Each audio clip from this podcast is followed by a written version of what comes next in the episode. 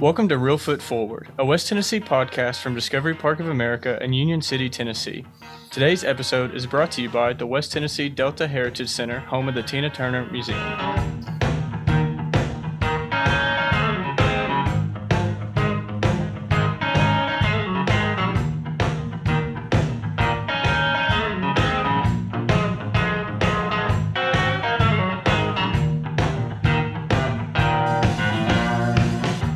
Thank you, Dawson, and welcome everybody to Reelfoot Forward, a West Tennessee podcast where we explore the history, the people, and the culture of our home here in West Tennessee. I'm your host, Scott Williams. So today's guest is author Philip Jett, who was born here uh, in Union City. He's uh, an incredible writer, and he writes just the kind of books that I uh, love to read. He was a corporate and tax attorney advising Fortune 500 corporations and some of the biggest names in sports and enter- entertainment. But then he retired and turned to writing. He is now a New York Times acclaimed author and an international speaker. Welcome, Philip. So, um, Philip, I know we talked about your last book, um, the taking Mr. Exxon the kidnapping of an oil giant's president. Uh, how did That's how did the uh, uh, promotional tour and all that go for that book? Was it a lot of fun to talk about? It was okay. You know, the it it was during COVID, so it was impacted greatly um, during COVID.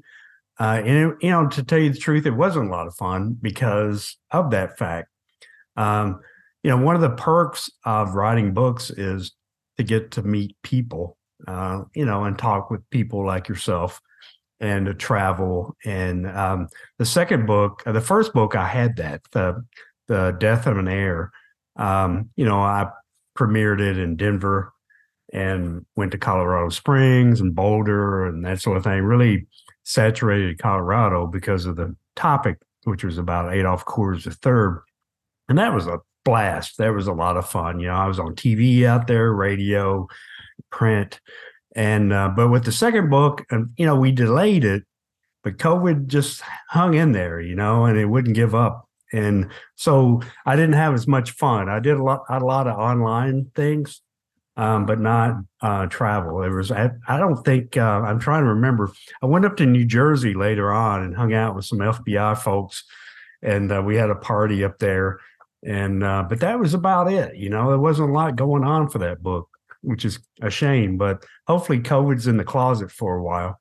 Well, there was a there was a, a documentary. I'm try, not a documentary, uh, a movie. I think it was on HBO about uh, the kidnapping of uh, some uh, million, some billionaire's grandson. And I thought about you because I thought, hey, Yes, that was it. That was it. And I thought, hey, this would make a good a good uh, movie as well. So, yeah, you know the what uh, because I really enjoy meeting people, uh, and I think that's something that I've done as I've grown older. Because when I practiced law, that was not the case. Um, but as a writer and having grown older, I really enjoy meeting people. With the first two books being true crime, which were kidnapping, murder families did not want to talk to you. You know, if if they were the victim's family or the perpetrator's families, they didn't want to talk to you. They just wanted you to go away. Uh, they were trying to put it behind them. But I met a lot of FBI, local police, state police, diplomatic service people, those kind of people, and I made friends, lasting friends. You know, um, uh, and now with the Stranded in the Sky, which is a historical book about uh, you know, I tell it from the perspective of the crew members and the passengers and the families of those folks that I, you know, I interviewed because I went back and I got passenger lists for these planes. There's four planes involved in the book, and I got passenger lists. And then I did a genealogy search uh, for all the passengers, and I got names of people and mailed letters and made contact with several people that were the children, you know, even though the children now are in their 70s and 80s. Um, and they sent me pages from diaries, copies of documents, photos, all kinds of things. So, you know, I pick out about 12 individuals that I follow throughout the book. and um, and even more mentioned. There's a lot of folks that are mentioned. Well, these people have embraced me um, like never before. I'm not accustomed to, you know, they're thanking me for telling the story. They're so pleased. You know, I'm debuting it in San Francisco on Saturday at the old Pan Am terminal on Treasure Island in San Francisco Bay, of all places. And most of these people live in the Bay Area. So they're coming, they're bringing family. It's and it's almost like rather than a book a premiere, it's more like a tribute or a celebration almost of these people that are in the book and their family. And I have never had so much uh, in the way of you know nice things and gratitude coming from these folks, and it, it's really humbling.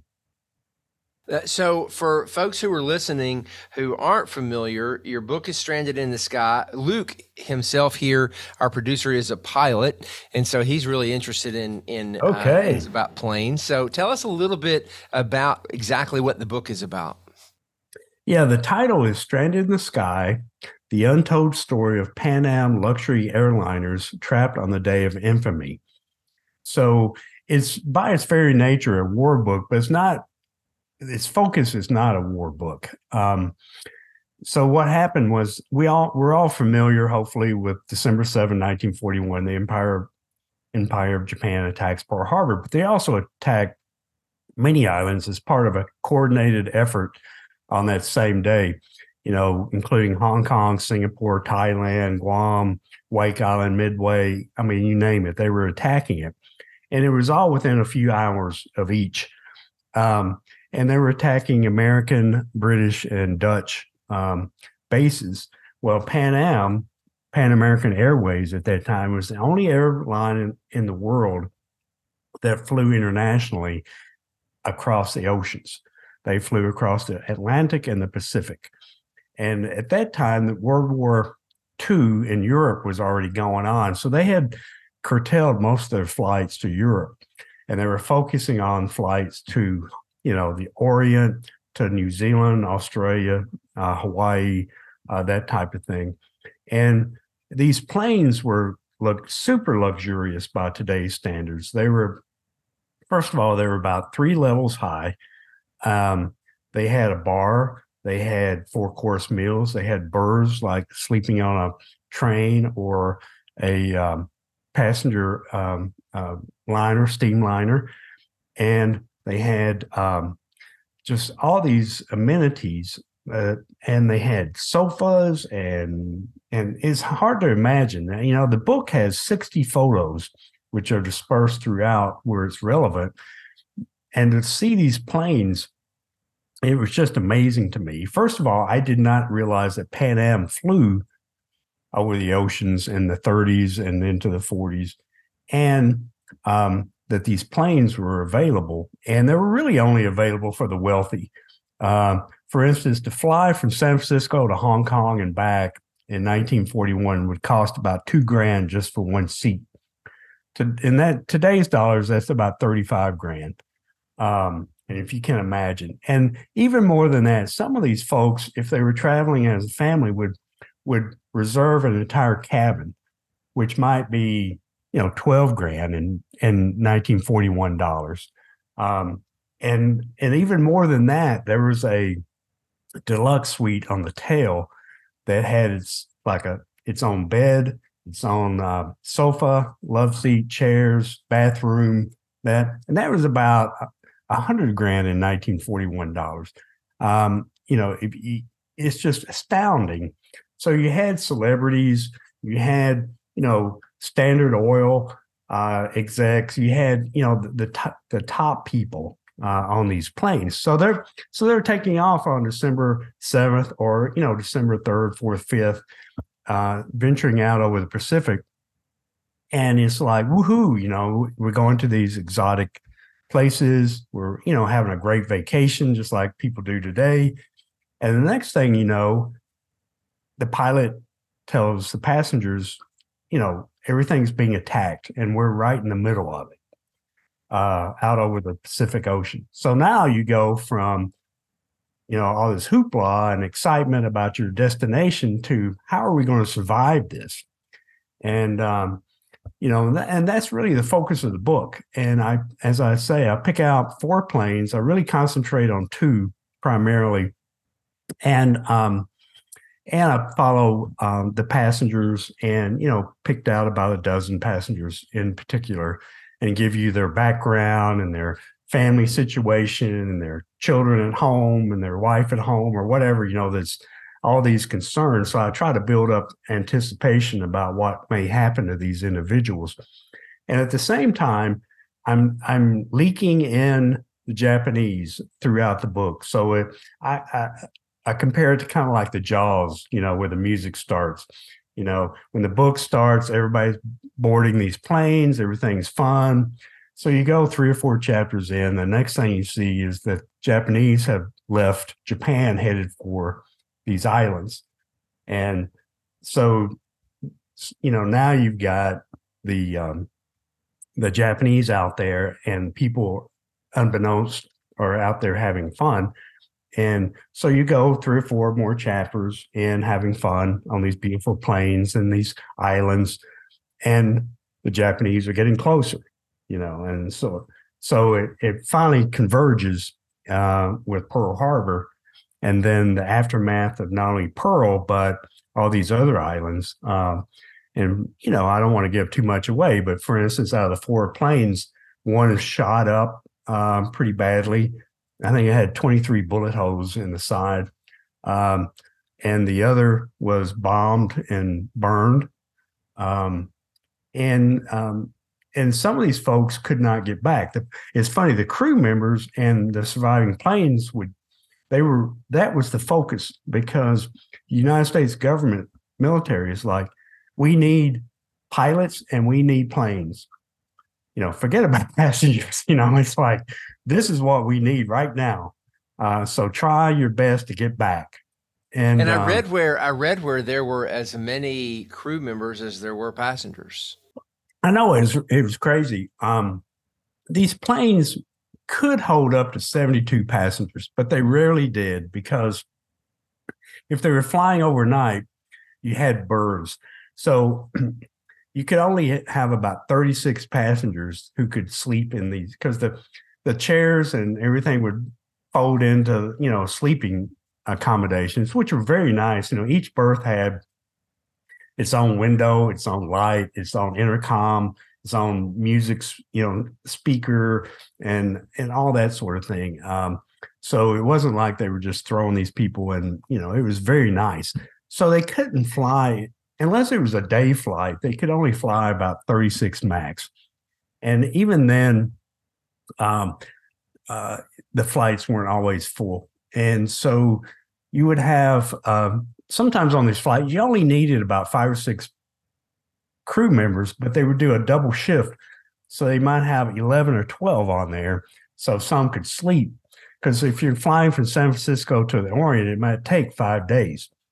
And and these planes could not make it, you know, back then. The, the technology was such that they had island hop. And Pan Am, which is discussed in the book and also photos, Pan Am went on to like Midway, they island hop from San Francisco to Midway to Wake Island to Guam to Manila to Hong Kong. So they would hop and they would spend the night at each location.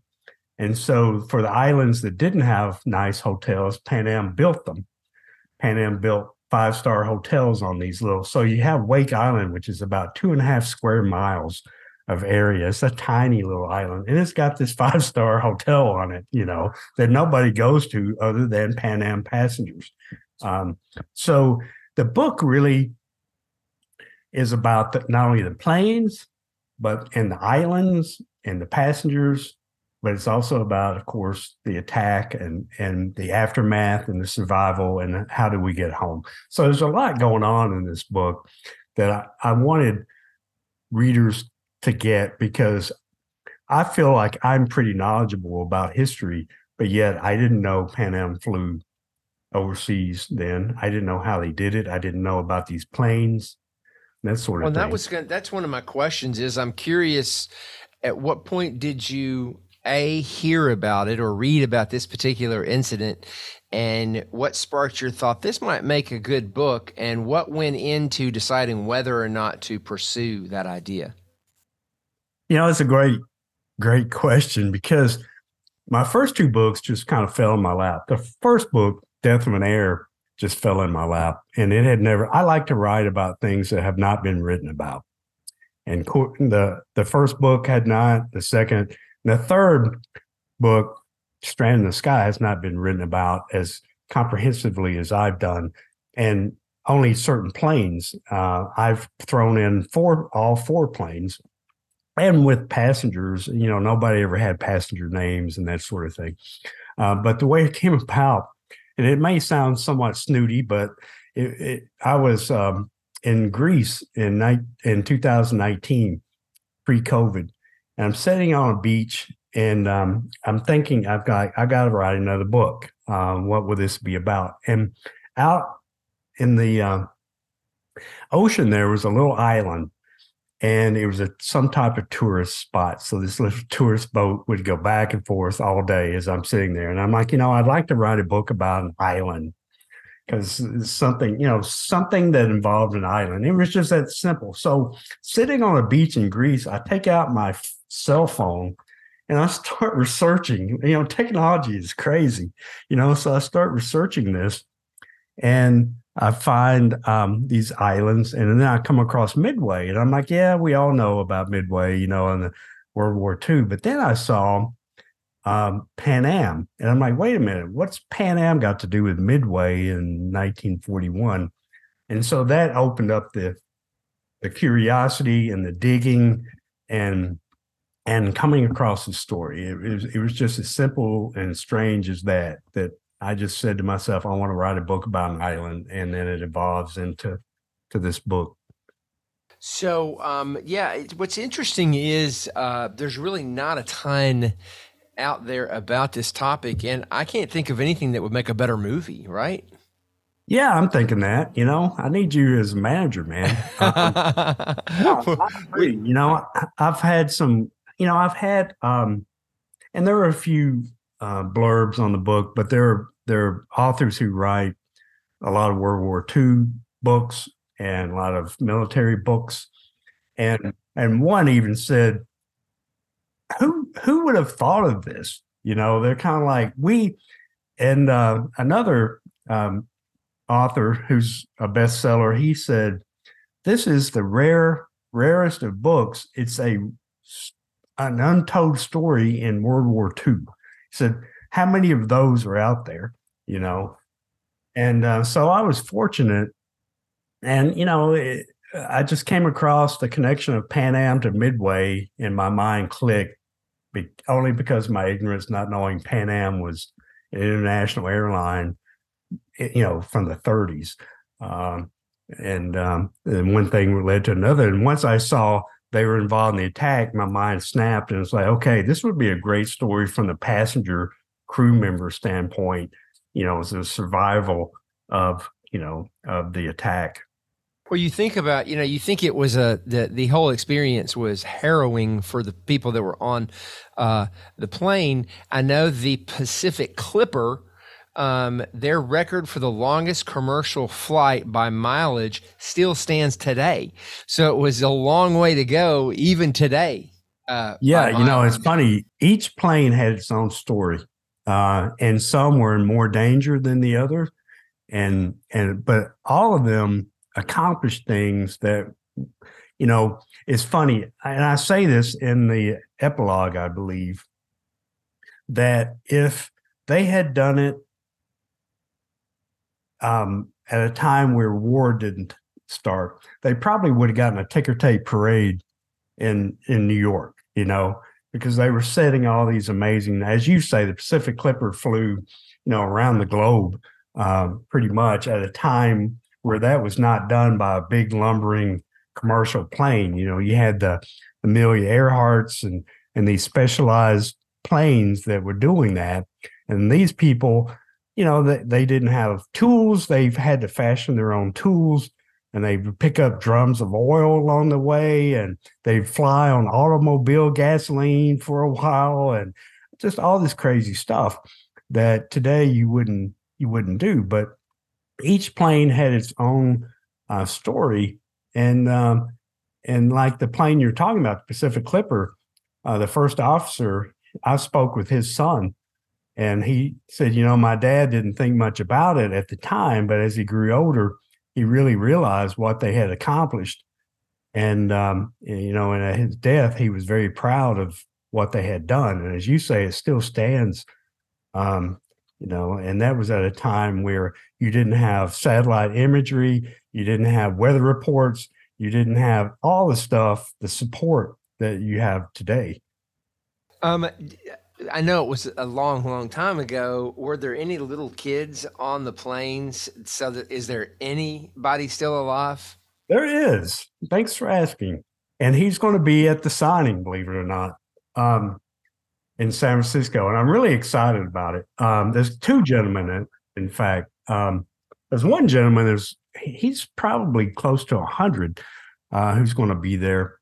And there, but uh, one that I've really uh, communicated a lot with, his father was Pan Am's manager on Wake Island. So his job, his father's job was to make sure all the um, navigation equipment, antennas, and and everything was operational. He would greet the planes when they landed, that sort of thing. So you had an island um, that was pretty sparse, and but and certainly no families. But his family lived there. So this gentleman who's going to be at the event, he was a toddler at the time, and he was there. He he said that they were evacuated two weeks before the attack. He and by he they he meant he and his little brother and his mom. His dad stayed, and um, so you know he has no memories of it, but he was physically there. And I said, you know, I think you're probably the only person on the planet who can say that, that you were on Wake Island in the beginning of December 1941 and, you know, were was a part of all that. You know, his dad escaped um, and and they eventually made it back to San Francisco. But yeah, there there are those people, and um, then there are those that were, you know, uh, their dad continued to fly for Pan Am, uh, even you know flying um, 707s and and that sort of thing. So Pan Am was a part of the family, even in later years. So um, we're going to take a quick break, but when we get back, um, I want to talk a little bit more about your process as a writer and how you do what you do.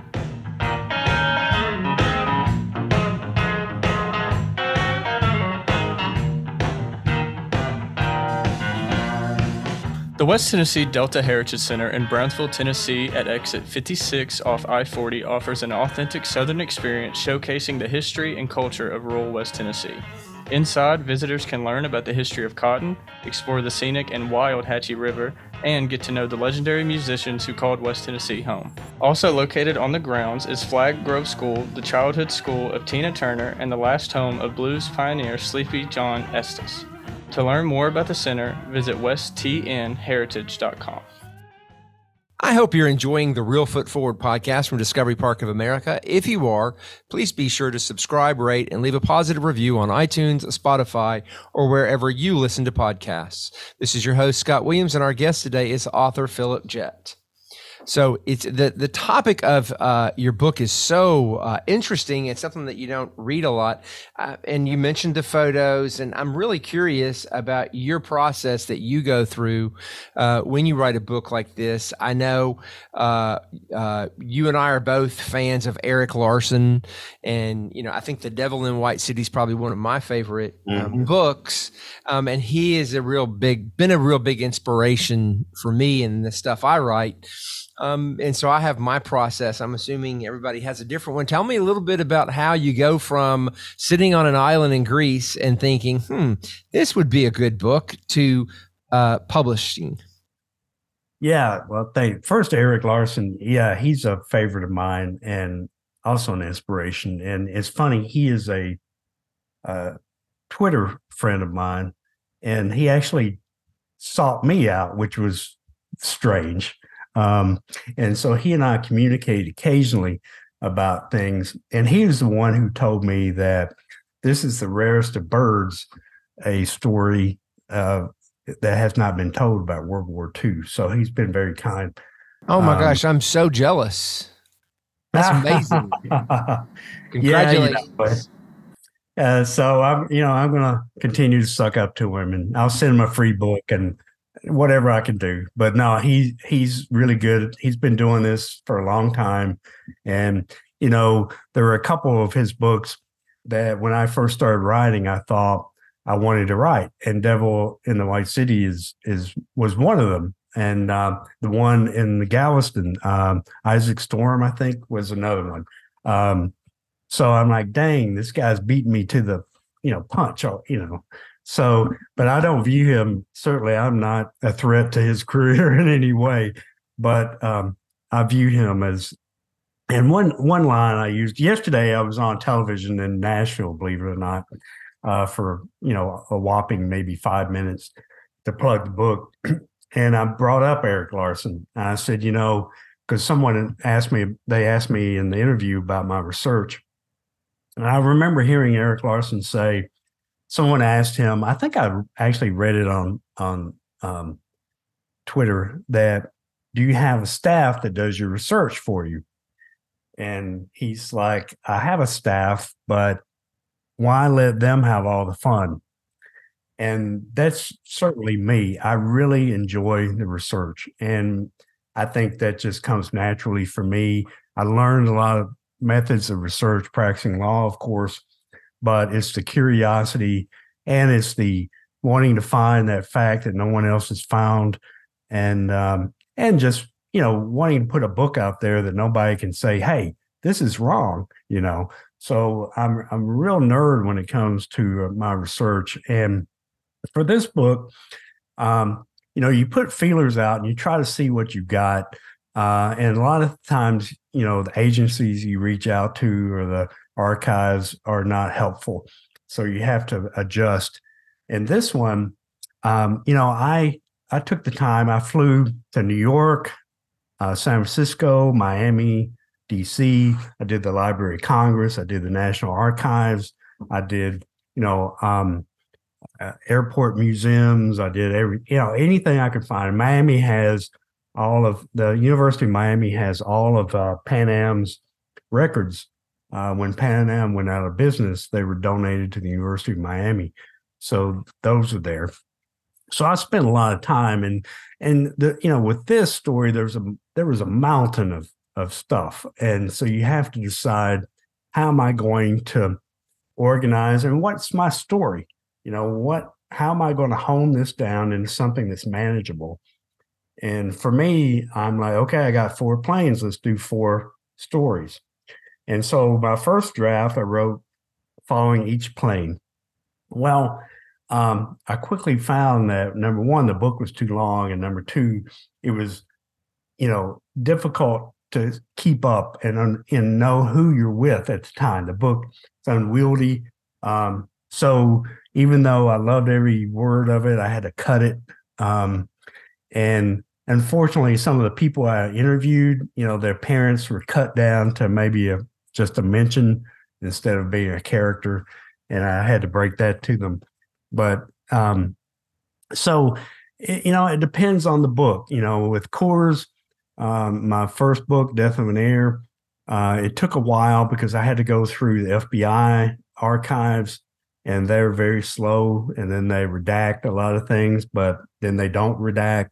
Um, and then you have to go to courts and libraries and all kinds of things. And this one, it was actually a little easier because I, you know, I'll do a plug here. I used ancestry.com, uh, which I didn't realize the power of that because I would go over to like Vanderbilt's University here and try to get newspapers from South China and all kinds of things, you know, it was coming up empty.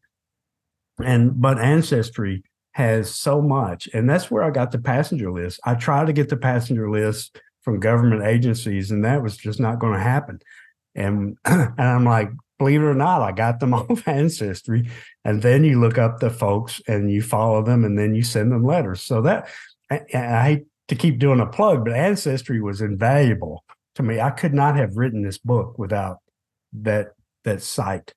And um, so anyway, I don't know if that answers yeah, yeah. I'm also curious. So, when you're researching, um, do you just like you know? I found my phone to be a really valuable tool to take pictures of articles and you know save stuff. I end oh, up yeah. with boxes oh, yeah. and boxes. And then, do you find yourself somewhere needing something that you know you have somewhere, and you spend hours looking back through stuff? Or are you organized enough in the front end where you don't have to do that?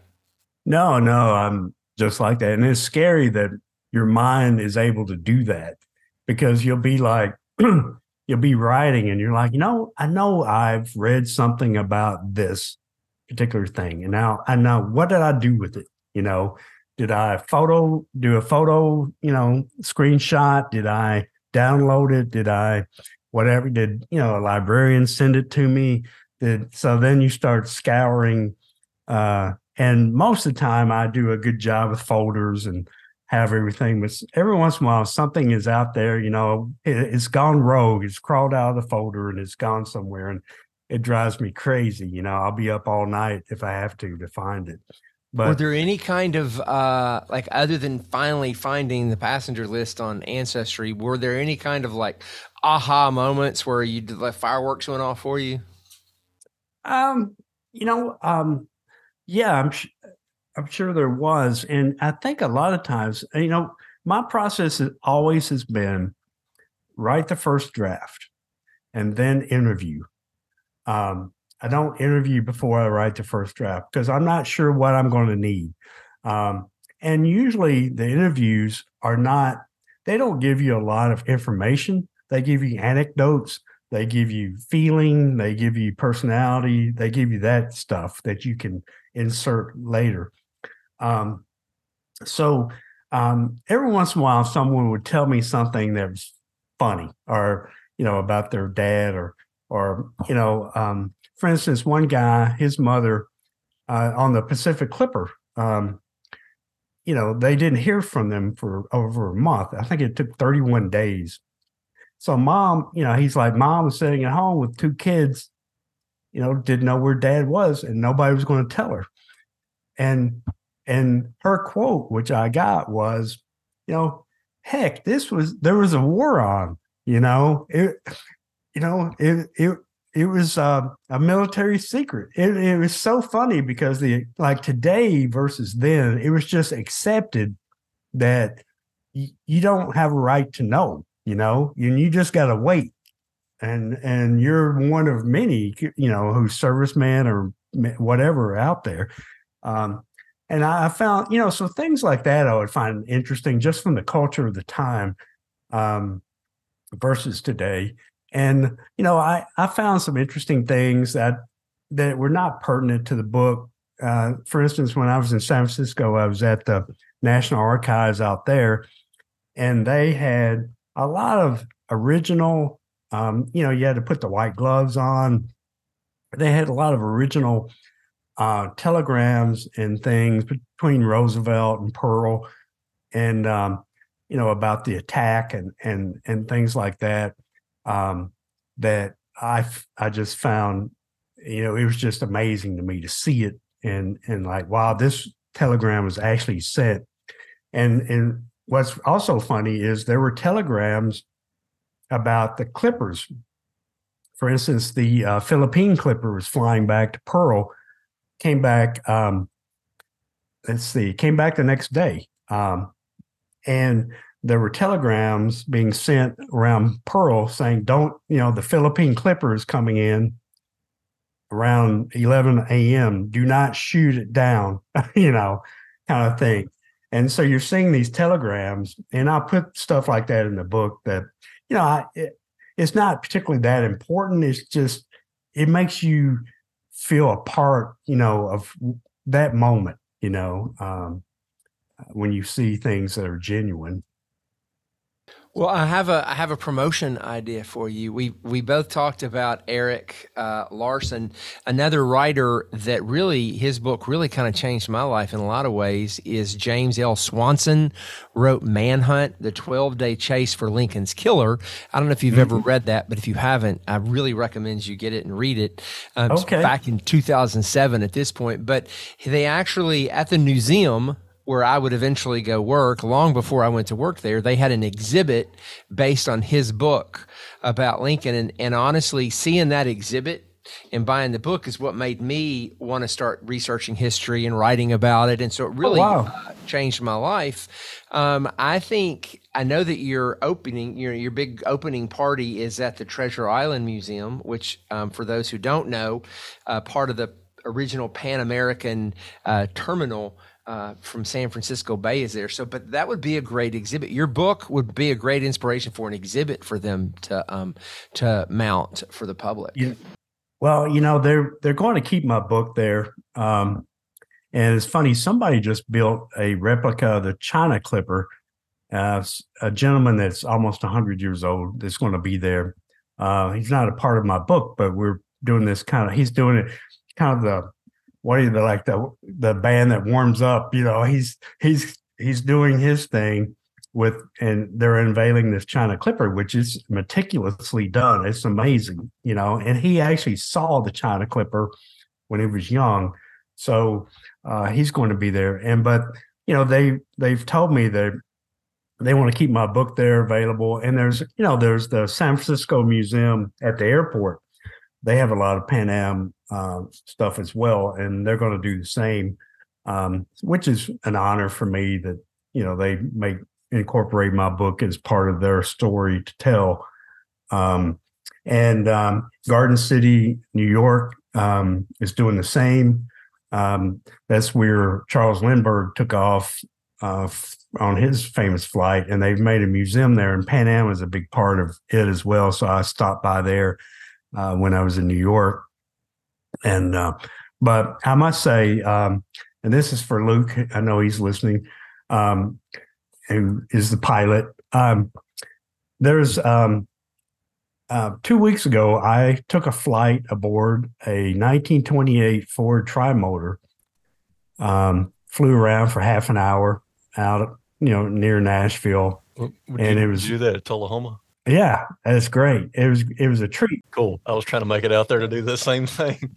yeah, Pan Am used those early on uh, for its uh, South and Central America flights out of Miami. They never used them, of course, because um, they were short range planes. But it's funny. Uh, I was just sitting around, and, and that came across my desk that they were going to be out here giving flights for you know they they go across the country they're they're at each location for about three days. So I got aboard this thing, and my older son's like, "Dad, is your will in order?" You know, and I'm like, "No, this thing's great." And um, so you know, and it was great. I, it was a thrill for me. Um, just the sound of the, you know, three uh, big, you know, propellers and everything, and the and the seating and everything, you know, the wood grain interior, and it was all a lot of fun. And but uh, I can only imagine what it was like to fly on these planes. But um, uh, so yeah, I got to do that, and that was a that was a big thrill. That's awesome. So Luke has a really interesting project that has to do with airplanes and photography. Um, we want it's not time to divulge that yet; it's still a big secret. Oh. But but I do want to know tell us a little bit about all the pictures that you have in the book. What was the process like for gathering those together? And how'd you pick uh, which ones to include and which ones not to? Ah, good question. You know, and I'll revert to my earlier books. Um, for instance, my first book, um, I had a little secret because most, you know, as you know, most uh, photos are copyrighted now, you know, and and they're owned and you have to license them and all that sort of thing. So a lot of times you're thwarted in your mission to get photos. But in the Coors case, for instance, uh, the Denver Post had lots of photos, but they were not going to let me use them for free. And fortunately for me, unfortunately for the newspaper, the Rocky Mountain Times had gone out of business uh, not long before and had donated all of their newspapers and photos to the Denver Public Library. So I was able to access those photos for free. Just you know that you just mentioned in the caption for each photo that it was you know came from the Denver Public Library. On this, yeah, exactly.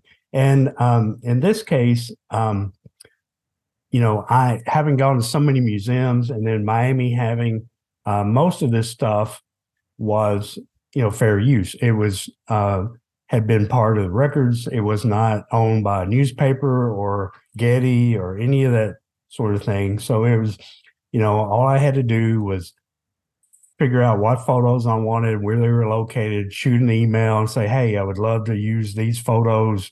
I will credit your organization or your museum. And they were all very lovely and said, of course. And uh, although I, I I, I won't name one. I, I actually reached out to a company uh, about a certain photo, a private company, and they put me in charge. They they they connected me to their lawyer, their corporate lawyer, and then their lawyer had to review, you know, parts of the book and all this kind of stuff, and it took forever. So I finally said, you know, just forget it. it's not that big a deal. But you know, it was just over an old photo. Um, so some but uh, most of the time, you know, certainly in the museum and the archives and you know, at the Library of Congress, you got you got you can use those. And so, uh, so I look at you know, a gazillion photos, and they're to me they're all a treasure. And um, and and you just say, okay, this is a story. Um, I want to I want to tell it with the photos. And the publisher was great because usually what happens in my first two books, they just do like a centerfold where they they put the photos in the middle and they're in, you know, and they're in order. But if you're reading the book and you get halfway and then you look at the photos, it kind of ruins the last half because you just saw all the photos. Well, th- this publisher allowed me not only to have 60 photos, which is a lot of photos, um, they allowed me to place them where it's pertinent in the text. So, uh, so as you're reading, you, look up and you see the photo that matches, you know, the text of the book, and which is great. Um, because if I'm telling you about, you know, a three-hour brunch of of, you know, ham and Virginia ham and and baked Alaska and all that, there's a photo of guys in you know white coats and gloves serving this uh, buffet you know and and on and on. And and um, so the photos I think are a real treat. Um, and at least for me, because in m- my first two books, I think I had a dozen photos and 60 photos. Um, in and they're all crisp and clear and you know tell a lot of story. I even have a photo of that I got from a, a Japanese um, museum of that was taken by a Japanese pilot coming in to attack the Hong Kong Clipper and the actual bullets being fired at it. So I got it. And, um, you know, that's a pretty rare photo uh, as well. So well, it's a beautiful book. The cover's uh, really pretty as well. Uh, did they? Did you go? Did they send you the cover, the publisher, and you say you hit the nail on the head, or was there an evolution on what ended up being the cover? There, it was a little. It was a little evolution, not a lot. Um, I think we did in a couple days. I had a photo. Um, uh, I had the photo of that plane and, the, and everything that's on the cover, and it was actually in color. Uh, there weren't many color photos. Um, and of course, all the photos in the book are black and white. But so I had this beautiful cover, um, what I thought would be a cover photo, and I sent it to them. And I and my agent and I had worked on the title. And you know, I had kicked around hiding in the sky. Uh, and he's like, well, what about this? And then we ended up stranded in the sky. So he, my agent and I worked out the title. And and came up with the subtitle, which subtitles are so funny. They're so long, but they they have to tell kind of what the book's about, you know. Uh, so uh, I send the photo to the editor at the publisher, and I'm like, "Hey, this is what I'd I'd like for us to use this photo. Here's the title. Here's a subtitle. What do you think?" And they come back, you know, and they're like, "Yeah, great. Um, let me give this to our art guy and we'll get back to you. And they get back, and the art person had the clever idea to make it look old, um, you know, and to to have the background as a Japanese flag, you know, with the the sun, the beams of the sun coming out. And so um, I'm like, yeah, okay. Can we? And then I'm like, can we add a banner with the subtitle? Like, yeah. So he comes back and he's got one, and then I'm like, yeah, it looks good, looks good. I'm like, but it looks like they're just flying over San Francisco. You know, it doesn't really. I said, can we add like little planes?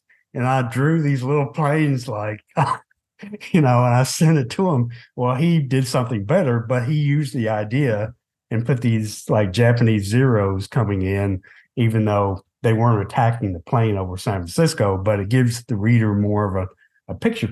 So, yeah, it was a process, but they were very, um, very uh, open to my suggestions.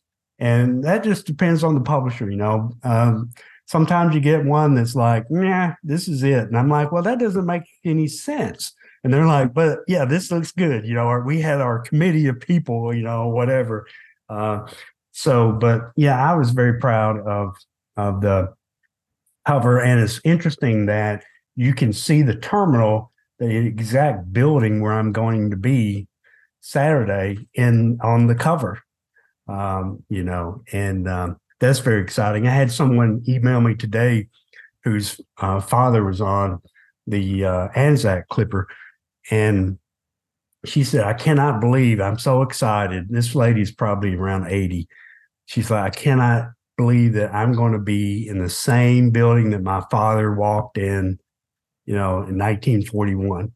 And so it means a lot to certain people, and it does to me as well. Oh yeah, and I mean, this is things like this make history come to life. You know, that's why yeah. books like this are so important. Um, I wish you luck on your big opening event. I'm sure you'll be posting pictures on uh, Facebook so we can see. Oh yeah, oh uh, yeah. See, see, what happens. I'm excited to see that. I know how important the, a good, successful book launch is. So, so good luck on that. And if anybody well, wants to buy the book, uh, they can go to Amazon. And fortunately, there aren't enough. There aren't a lot of similar titles, so you can just search "Stranded in the Sky" and it comes right up.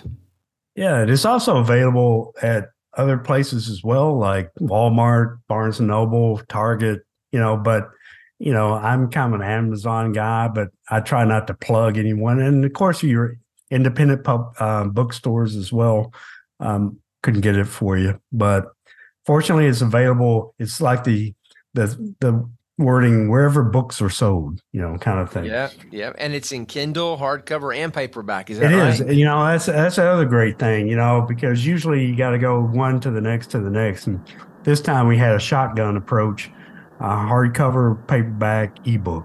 You know, and uh, there's some talk about an audio version, but uh, we'll see how that goes. Are you thinking about what the next book is going to be about?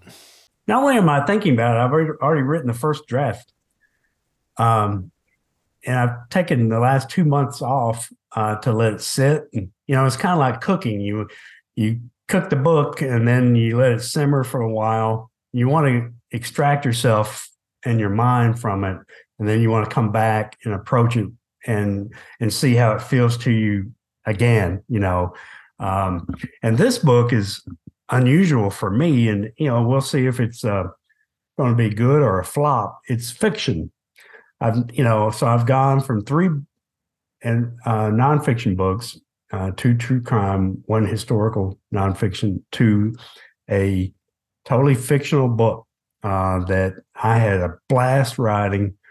And um, my agent was like, no, no, no, no, no. You know, this is not the way you do it. You know, we're branding you as nonfiction, kind of like Erik Larson, Erik Larson Jr., you know.